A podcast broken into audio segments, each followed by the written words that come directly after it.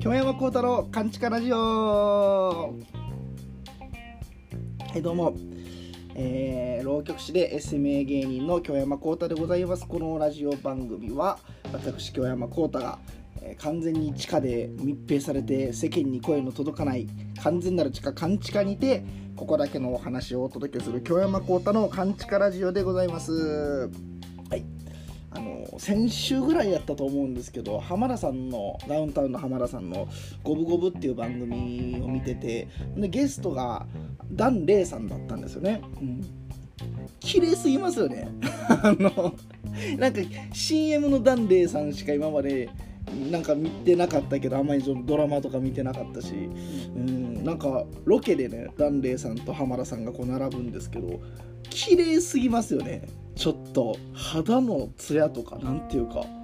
すごいですね。当時と変わらへんのちゃうぐらいむちゃくちゃお綺麗な人いるな50半ばとかでしょ？言うてもいやすごい綺麗って思って。ほんでまたその何日か後かになんか久しぶりにテレビでこう飯島直子さんを見てですね。あやっぱこれぐらいがちょうどいいなというか。怒られるわ。誰が飯島直子さんちょうどいいね。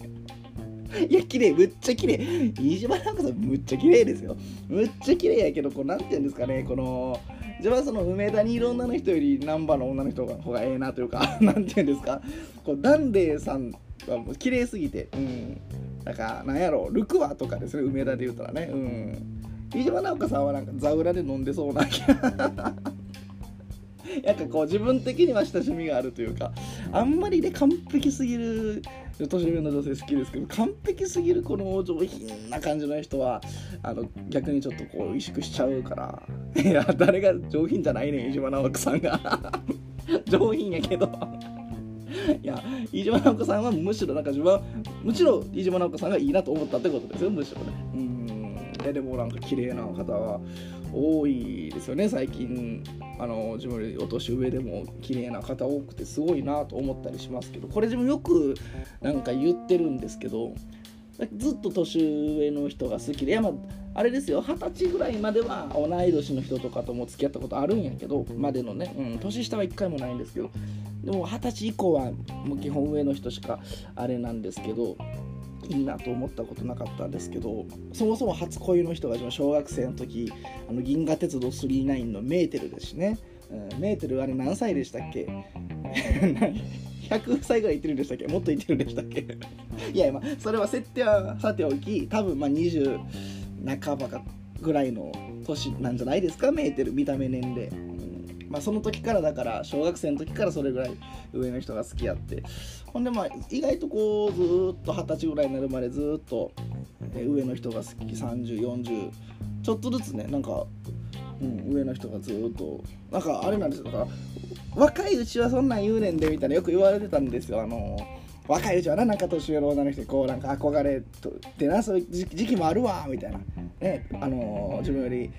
年配の、あの、男性とかと話してもああそんな時期もあるけどな、まあ、そのうち若い子がよくなんねんみたいな話をよくねされててあまあそんなもんなんかなと思って自分も生きてきたんですけどこうなんかちゃんとね自分の場合年々年とともに相手の対象年齢も上がってるというかなんならなんなら自分のカレーよりも相手の好きな人の上のなんかタイプの人の方が最近なんか加速気味というか 加速気味。前なんか30ちょっとぐらいが良かったなと思ってたはずやのに数年前まで。なんか最近あ50前後ぐらいが なんかダンレイさんとか飯島直子さんとか温泉以降の加藤貴子さんとかねなんかどんどん上がっていってないけどこれどういうこと？今どういうこと？っていう状態なんですけどこれどうなるんですかね？自分がと思って将来。例えば自分がもう4050とかなった時80歳90歳ぐらいの方が良くなるんですか？これ。どっかで止まんのかな？どっかで天井つくんでしょうか？今50前後ぐらいの方が綺麗だと思っててまあ、もしかしたら自分がもうあと5年とか経った、まあ、もしかしたら60ぐらいの方が綺麗っていうか言い出すかもしれへんけどその辺りで止まったりするんですかね。あ 何の話してんのこれ。いやだからダンデイさん綺麗やったなっていうね。飯島直子さんはちょうどいい。ち ょちょうどよくない。めちゃくちゃ綺麗。めちゃくちゃ綺麗やなっていう。お話してたんですけども。はい。あのギリギリで最近。ギリギリやってもう。ねこんえー、この遊興兄さんとその足兄さんとの会が今度東京であります。あこれぜひ来てください。9月1112と続けてありますけどそこのそこに向けてコントを書いてまあコントは書き終わりました。ほんで今日もこのラジオを撮った後えちょうど Zoom で稽古なんですけどまあこれをネタを覚えないそろそろコントを覚えないといけないというね9月11日披露ですから。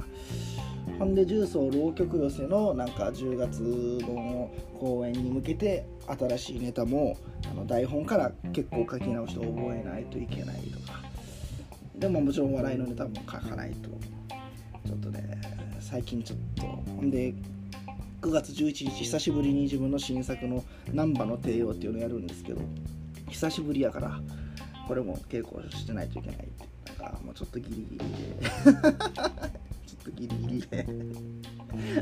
ほんでそうこう言うてるうちに、えー、この間まあ理事会があったんですって教会のねあの偉いさん方で。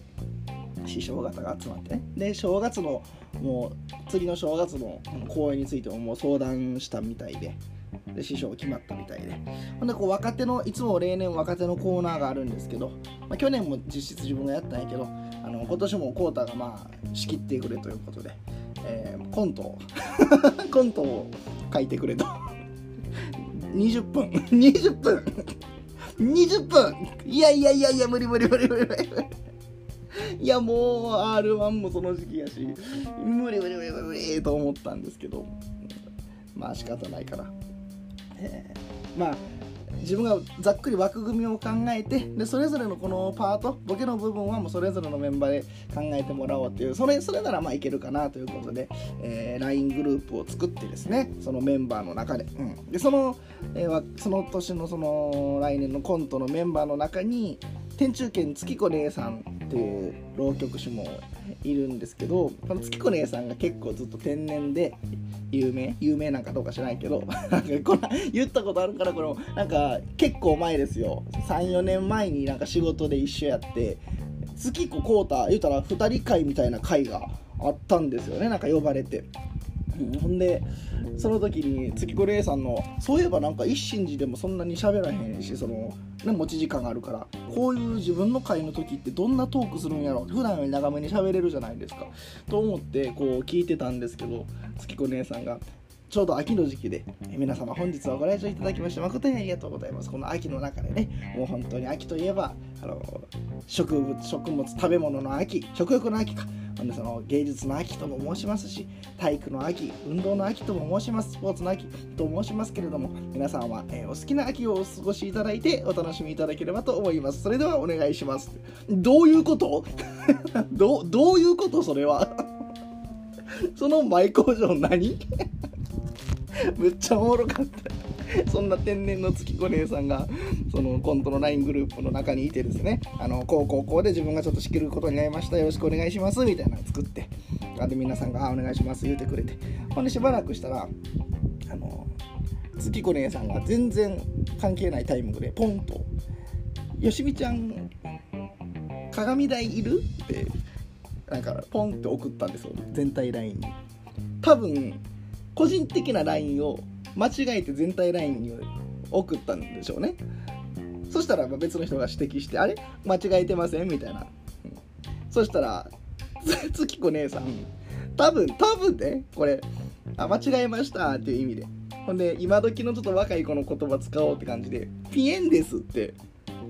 ピエンって言葉あるなんかない？悲しいみたいな「ピエンです」って打とうとしたんでしょうね月子姉さん でも見てみたらあ、間違えました。ピヨーンですって書いて ピヨーンピエンではない。ピヨーン おもろい人やなと思って。なんかそれでちょっと気持ちが明るくなって、えー、頑張ろうと思ってます。今週はまあそんなもんやったかな。あとまあ、あの、フワちゃんのオールナイトニッポンゼロっていうラジオ番組ね、オールナイトニッポンの。に、有吉弘行さんがゲスト出演しててびっくりしました。有吉さんなんて本当に人のラジオなんか出えへんから、ね、自分は有吉ファンですから。ほんまにあれあれ以来ちゃうんかな？10年近く前のおぎやはぎさんのメガネビーキとかにゲストで出て以来自分の記憶では有吉さんが人のラジオにゲストで出演するなんか聞いたことないんですけどフワちゃんの「オールナイトニッポン」出てて聞きました。もう死ぬほど面白かったですねちょっと、うん、ぜひなんか聞き逃しで聞ける方聞いてみてください。それも楽しかったかな最近は。はい。まあそんななんか1週間でしたね。はい、えー、お便り募集テーマ募集はあなたのまあ夏最後の放送ですからあなたの夏を振り返って夏の過ごし方を教えてくださいということで、えー、募集してたんですけれども私はそうだそのあの、えー、温度の仕事今年唯一の河内温度の仕事がありましてあの松井山定駅から割と近いとこでした。はい。京都ですよね、うん。ほんでなんか無事に終わって。ほんで最近ねちょっと話変わるっていうか戻るんですけどあの結構その宗教ってもの好きなんですよ。あ今ね、今この宗教って出すとちょっとセンシティブな感じしますけど、普通にあの面白い文化と結びついてるから面白いじゃないですか。古来の宗教ってね、新興宗教はまた別としても。ほんでなんかこう仏教とかも結構好きで、あのー、あブッダの考え方面白いなと思って結構仏教の本読んでる時期があってほんで学校は中高はカトリックの学校だったんですよだからまあ聖書とかも結構読んでたしあの校長先生が神父さんなんですけどね。校長先生アントニオ・マルゴット校長っていう本当にギャグ漫画の校長みたいな 嘘みたいな校長ベルギー出身のアントニオ・マルゴット校長神父があの直々にこう聖書のあの解説してくれたりとか。あ面白いなと思って。そんなんもありますし。でもねあの日本に住んでんのにまだ日本神道について自分あんま知らんなってちょくちょくこのラジオでも言ってると思うんですけどあの神道について自分あんま知らんなっていうのがこのラジオでも触れるたびにわ自分神道について何も語れへんなっていうのがちょっと悔しさもあるしもともと日本神道ちょっと興味あったんで最近日本神道のあの本買って勉強勉強ってほどでもないですよ、まあ、読んでる面白いなと思って読んでるだけなんですけど面白いんですよ。またちょっともうちょっと詳しくなってから言いますけど、まあ、いわゆるねキリスト教ならキリストが作ったもんやし仏教ならブッダが作ったもん。大体の宗教ってこう教祖がおるんやけどこの日本神道っていうのはこう自然発生的にできてきた日本人のこの心から自然と出てきたものやから教祖がない宗教なんです。でで教えも特にないしこんなことしなさいとかじゃないし、うん、そのなんか聖典例えばその何？イスラムならコーランとかえー、キリスト教ならその聖書とか、ね、バイブルあるわけですけどそういうものがない神道では別に文献というかそういう形としてのその教えの本もないし指導者もおらへんし自然とあのできた宗教だみたいな。そういうのをなんか自然宗教とか言うらしいですけどね。ほんまやと思ってそういえば。おもろーと思って。ってことは余計に文化と密接に結びついてるやんみたいな。今読んでて面白いなと思ってるんですけどもごめんなさい。これはちょっと脇道それたとしてそういうことで最近神道の勉強しててね、うん、ほんであの河内音頭に戻ります。祭りに戻ります。あの出番が終わって。で結構ねあの、まあ、最後までおらなあかんなと思って。あのもともと禁止だった古文史師匠も一番最後抽選会でいらっしゃるっていうこともあるしまあそのねご挨拶もちろんしてから帰らなあかんなと思ったんで出番が終わってから、まあ、2時間以上あったんですけどずっといてて。でまあもう飲みや言うてくれたからお酒とかいただいて。ほんで盆踊りこうみんなが踊ってるんとか見ながら飲んでぼーっとしてたんですけど。そしたら別のちょっとまあ何回か浪曲会も来てくれてる方が、えー、横にポンと座ってきて「お久しぶりやないや」みたいな「ああご無沙汰してます」って言うて。やなんか良かったで温度みたいなあありがとうございますみたいな。そっからお互いに多分やることないから雑談みたいなずっとしてて。そしたらもう自分ねあのこれ悪い悪い癖というかなんていうか。人の話聞くんで結構嫌いじゃなくて、うん、引き出しちゃうんですよねつい。なんかほうほうほうみたいな。ここんなんがあってなって言うと「えってことはあれですか?」とかめっちゃ質問攻めにしたりとか。なんかこう引き出すのが好きなんですよね人の話を。いろんな話してほしいというか。ほんでこうねお互い時間もあって暇やし特にこっちも酒飲んで余計に饒舌にもなってるし気が付いたらですよ自分所詮もう所詮芸人やのになんかその八幡市のその人地域のなんかいろんなことをしてる方なんですけどね、その八幡市の政治事情とか 八幡市っていうのはこの全国全国的にちょっと珍しい区議改正でとか。でこうこうなったのはこういうわけがあってとか。あのあの時あの辺りの土地っていうのはもともと誰々さんがこうしてたんやけどこんなことがあってこうなってとか。もう浪曲師が知っても何の意味もない情報をもうどんどん引き出すことに成功して。気がついたらその、えーと、八幡の方なんですかねその方。八幡市のこの歴史とかそもそも八幡っていうのはその八幡神八幡の神っていうところから来てるんだけどそしたらもう自分ちょうどちょうど自分神道の本読んでてちょうど八幡のところ読んでたんですよ。わそれってこうこうこうですよねみたいな。よく知ってるねこうたくん。ってことはねであの神社がこうあってこうこうでしょみたいな。あそこはね猿田彦猿田彦祀ってんねみたいな。猿田彦も自分ちょうどその日来る時の電車で神道で呼んでたんですよ。猿田彦についての解説のシーン。あ猿田彦といえばあそこでしょ。あの大分県の何でしたっけ？あそこの神社があの本社なんでしょみたいな。よく知ってるね光太君もうちょむちゃくちゃ博識な浪曲師みたいになっててたまったま。で相手ももう乗ってきて乗ってきてもう気が付いたらその八幡の政治事情とかが歴史とかのなんかむちゃくちゃ引き出すことに成功して。えー、まあでもやっぱ何事も知っとくことが大事やなと思いましたよ。でね最近その自分がこの夏どうやって過ごしてたかっていうとそういうなんか台本書くこととかに追われてたんですよ。でまあほんまに昨日おととい一段落したんで今からちょっと覚えるだけで済むんでだいぶ気が楽だなと思います。書くのが終わったんでねこっからは覚えるだけ稽古するだけなんでだいぶ楽なんですけどそれまで、あのー、もう家に家でもずっと書いてるんやけどずっと家引きこもってたらやっぱ気持ち的にもしんどくなるからちょっとたまに店に行ったりとかしてねドリンクバーのある言ったらサイゼリアとかによく気分転換で場所移してネタ書いたりしてたんですけどっていうのはそのサイゼリアもあの M1 を取ったミルクボーイさんがずっとネタを作ってたサイゼリアで、まあ、そういう験担ぎもあるから、うん、あミルクボーイさんもあそこで作ってたんやったら自分もちょっと験担ぎでそこで行こうということでよくそのミルクボーイさんが使ってたサイゼリアで、えー、ネタ書いたりしてるんですけど。でもネタもね結構まあ 3, 3時間ぐらいやっぱいるんですよサイゼとかで。ネタ書き出すと。ってなるとやっぱずっと人間集中できひんし。でネタ書くっていうのは時間をつなんか費やせば費やすほど浮かぶかって言ったら意外となんかそんなことなかったりパンと浮かぶ時あればもう2時間固まってもらう時とかはあってそのずっと何かを同じペースでできるとかじゃないんですよね。だから煮詰まったらああかんわ煮詰まったらあかんあかんと思ってちょっと一旦飲み物飲んでほんでちょっと違う本でも読もうということでなんか本を一冊置いてるんですけど最近はだからその日本神道の本読んでるんですよね。そしたら店員さんからしたら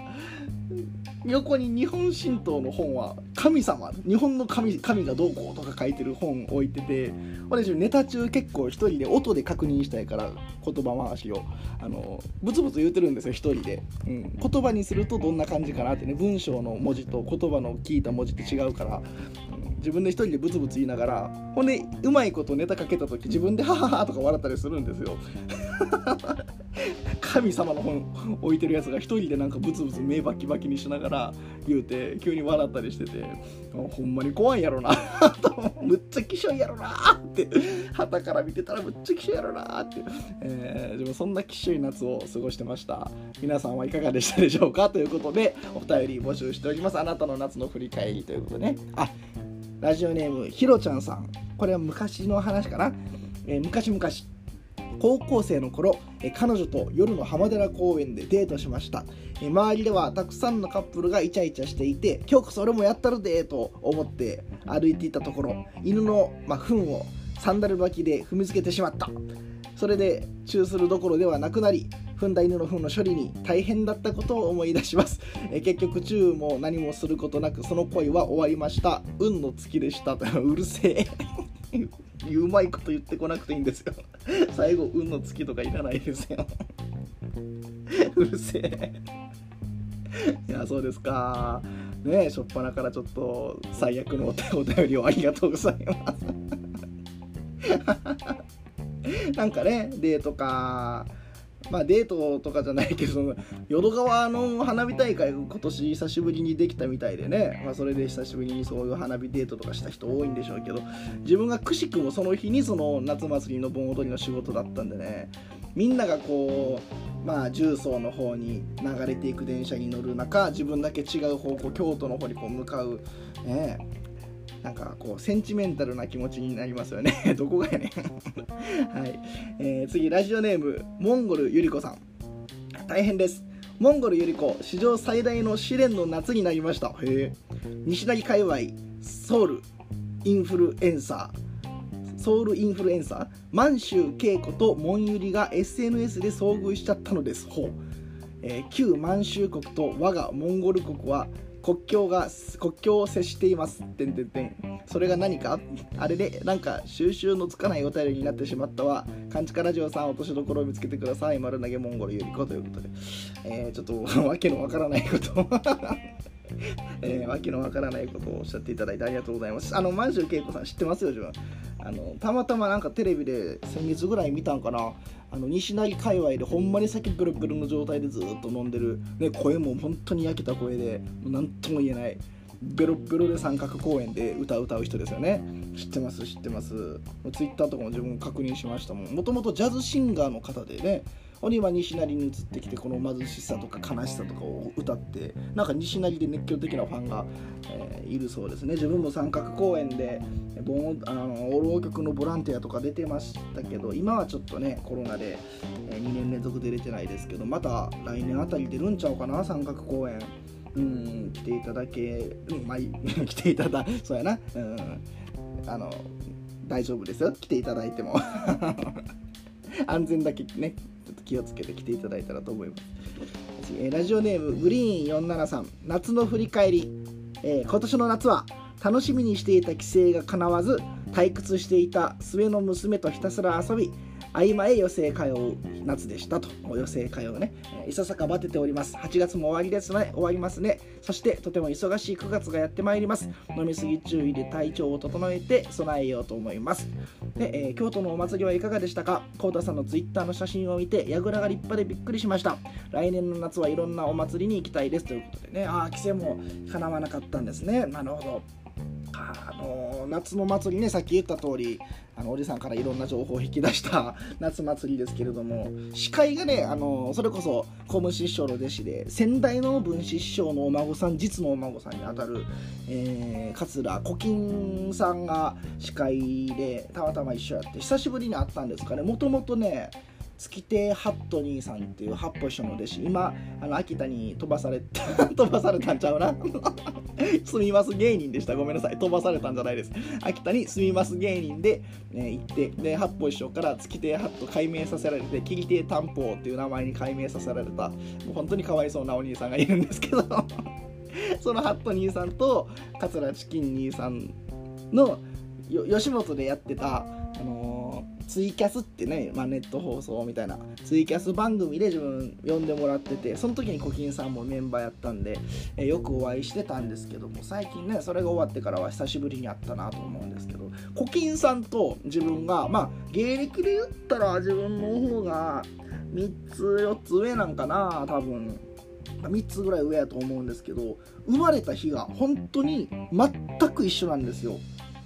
同月同日だけじゃなくて同年本当に同じ全く同じ日に生まれたコータコキンなんですけどね、まあ、そんな縁があってかも向こうは完全に友達だと思ってるんだと思うんですけど一応ね一応3年先輩なんですけどもう完全に「おコウタくんコウタくん久しぶりやん」って言われて。いやいやいや一個一応一応先輩やけどなと思いながら。おー、久しぶりみたいな。えー、まあ、もちろん何でもいいんですよ、そんな。何でもいいんです、本当に。えー、まあ、仲良くできたらしていきたいですよね。女本当に同じ日に生まれるなんか珍しいですから。えー、そして9月忙しいんですね。飲みすぎ注意にしましょう。自分も最近ちょっと飲みすぎやな。拍車がかかってしまってるんでちょっと一旦先抜かないとあかんなと思ってます。9月が8月はね結構休みもあって、まあ、その分台本かけたんですけど9月がま覚えることもあるし単純に舞台があるんで、うん、書いたことを発表していく場が多いんで、まあ、単純に舞台数でいうと忙しいな9月はっていう感じなんで、まあ、お互いに体調気をつけてね頑張りましょう。はい。え次。あこれごめんなさいね。ラジオネームを、えー書くの忘れてた。ラジオネームあわかりました、えーラジオネーム昔の名前で出ていますさんね。ありがとうございます。えーっと令和4年夏。約2年ぶりにある人を至近距離で見てしまった。2年の月日は残酷です。その人は細川隆になっていた。オーマイゴーなるほどね。えー、最高ですね。やっぱり細川隆さんといったらね。高音の伸びもすごいしね本当に。細川隆さんになれるなんて本当に。ねあの髪型とかも本当になんかもうむちゃくちゃかっこいいし真似したいなっていう感じです。よね。本当に。最高だなと思いますけども、えーこの間のザコシショウさんのライブで細川隆さんをあの細川隆さんをいじりまくる動画みたいなのあるんで多分 YouTube にも上げてると思うんで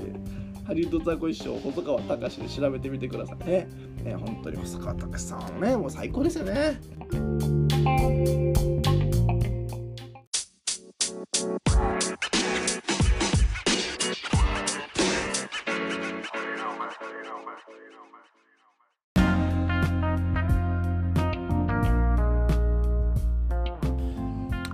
今週はここまでですけれども、えー次回があ水曜日公開やから9月7日公開なんですけれどもその翌日9月8日っていうのが自分のまあ入門記念日でしようにね。ほんでまあ9月1日っていうのはあの SMA ソニー入ってから3年経つんで、